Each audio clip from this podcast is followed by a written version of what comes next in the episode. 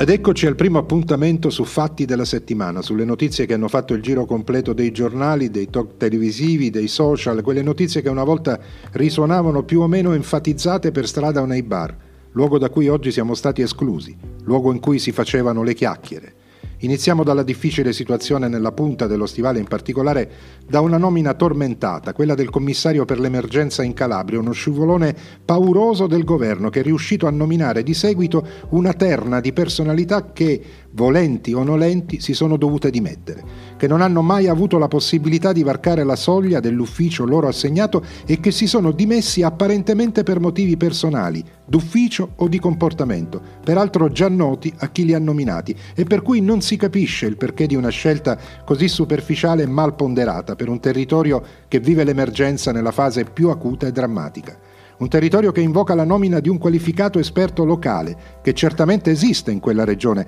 ma che sarebbe molto probabilmente espressione di una volontà politica di questa o di quella parte, come del resto lo è stata la nomina andata a male dei tre commissari. E durante tutto questo squallido ennesimo teatrino, mentre la Calabria è sola e i suoi abitanti si ammalano e combattono in solitudine per sopravvivere al Covid, aleggia sin dalla prima nomina andata a male il nome di chi ha una pluriennale esperienza dell'emergenza, la conosce bene e sa come affrontarla Gino Strada, fondatore di Emergency, che un vecchio slogan della pubblicità definirebbe un nome, una garanzia, l'uomo a cui il Movimento 5 Stelle aveva proposto la candidatura alla presidenza della Repubblica e che ha rifiutato dicendo ho una missione da compiere, tutelare la salute degli italiani e degli stranieri, ovunque essi siano, in qualunque parte del mondo e di qualunque cultura. Così Gino Strada giunge in Calabria, non da commissario, ma da uomo di emergency.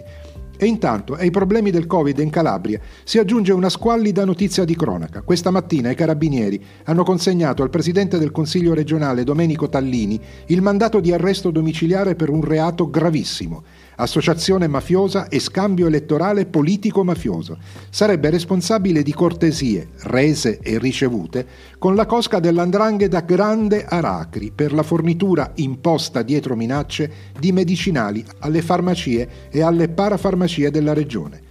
Ma tenere banco nel paniere delle notizie della settimana è ancora una volta l'emergenza sanitaria a causa del Covid-19, che fa paura anche a colossi mediatici di intrattenimento come il Festival di Sanremo, che annualmente si svolge nel mese di febbraio. In questa Italia che non sa ancora come trascorrerà il Natale, il Capodanno, l'Epifania, ricorrenze non procrastinabili, sebbene pongano molti dubbi e molti timori per il possibile ennesimo spettacolo di folla conseguente al Libera Tutti, in questa Italia che non riesce a intravedere la fine del tunnel e quale futuro l'attende, in questa Italia povera, senza sufficienti risorse economiche, che si dibatte nella ricerca di un euro tra un MES rifiutato e un recovery fund che non si sa quando arriverà, in questa Italia una cosa è certa, il Festival di Sanremo sarà spostato ad aprile per decisione degli autori e degli organizzatori e con la speranza che in quel mese e da quel mese si possa tornare a stare gli uni accanto agli altri con qualche timore in meno di essere contagiati contagiati e con qualche certezza in più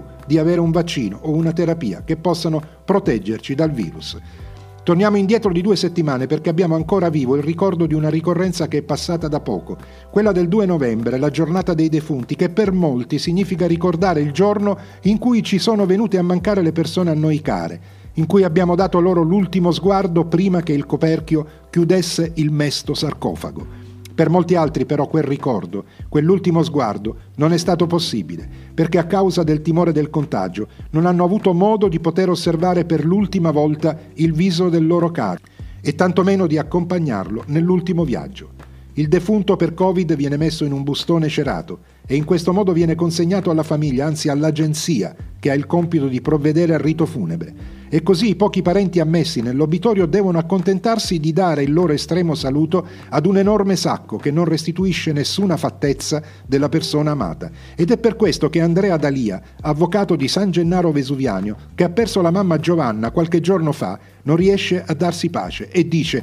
capisco le regole, capisco l'esigenza di evitare il rischio di infezione, ma è possibile che non si pensi ad una soluzione per mostrare il volto della persona morta, anche per pochi secondi? È possibile che non ci sia modo di dare ai parenti la possibilità di quell'incontro estremo che permetterà di elaborare il lutto. Ora Andrea vuole portare avanti una battaglia di civiltà e aggiunge, non voglio fare polemiche, non voglio incolpare nessuno, ma è incredibile che venga consegnato un bustone colorato con all'interno un corpo di fronte al quale i parenti sono costretti ad un atto di fiducia, perché in loro resterà sempre un dubbio atroce sull'identità della persona che sta dentro quel sacco. Ma ci sono anche buone notizie perché l'emergenza sanitaria legata alla pandemia da coronavirus sembra non avere mai fine. Nel continente africano invece giunge la notizia che testimonia come la forza dell'uomo riesca a contenere quella spietata della natura, come nel corso della storia dell'umanità l'uomo sia sempre riuscito a superare i periodi più bui e più nefasti, quelli devastati dalle grandi epidemie della storia,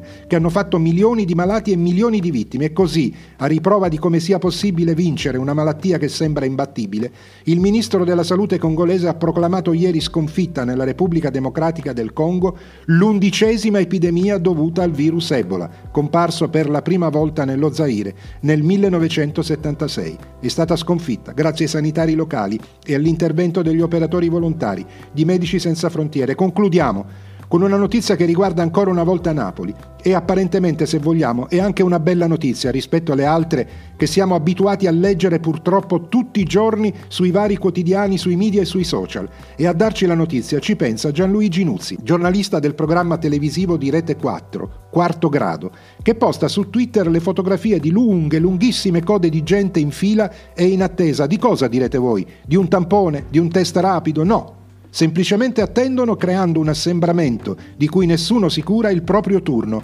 ma per poter entrare nel negozio della Apple e acquistare un iPhone 12. Immagini che fanno a cazzotti con quelle delle lunghe code davanti ai pronto soccorso degli ospedali campani, di quelli di Napoli e, del, e di molte parti d'Italia. Immagini di chi per un attimo vuole pensare in positivo. Immagini di chi per acquistare un telefono da 1000 euro ha chiesto un prestito. Immagini di chi, forse, ha voglia di non pensare o di pensare di tornare alla normalità, di chi ha voglia di concedersi qualcosa che forse non si può permettere, ma che per alcuni serve da placebo per le rinunce di quest'anno che sta per finire.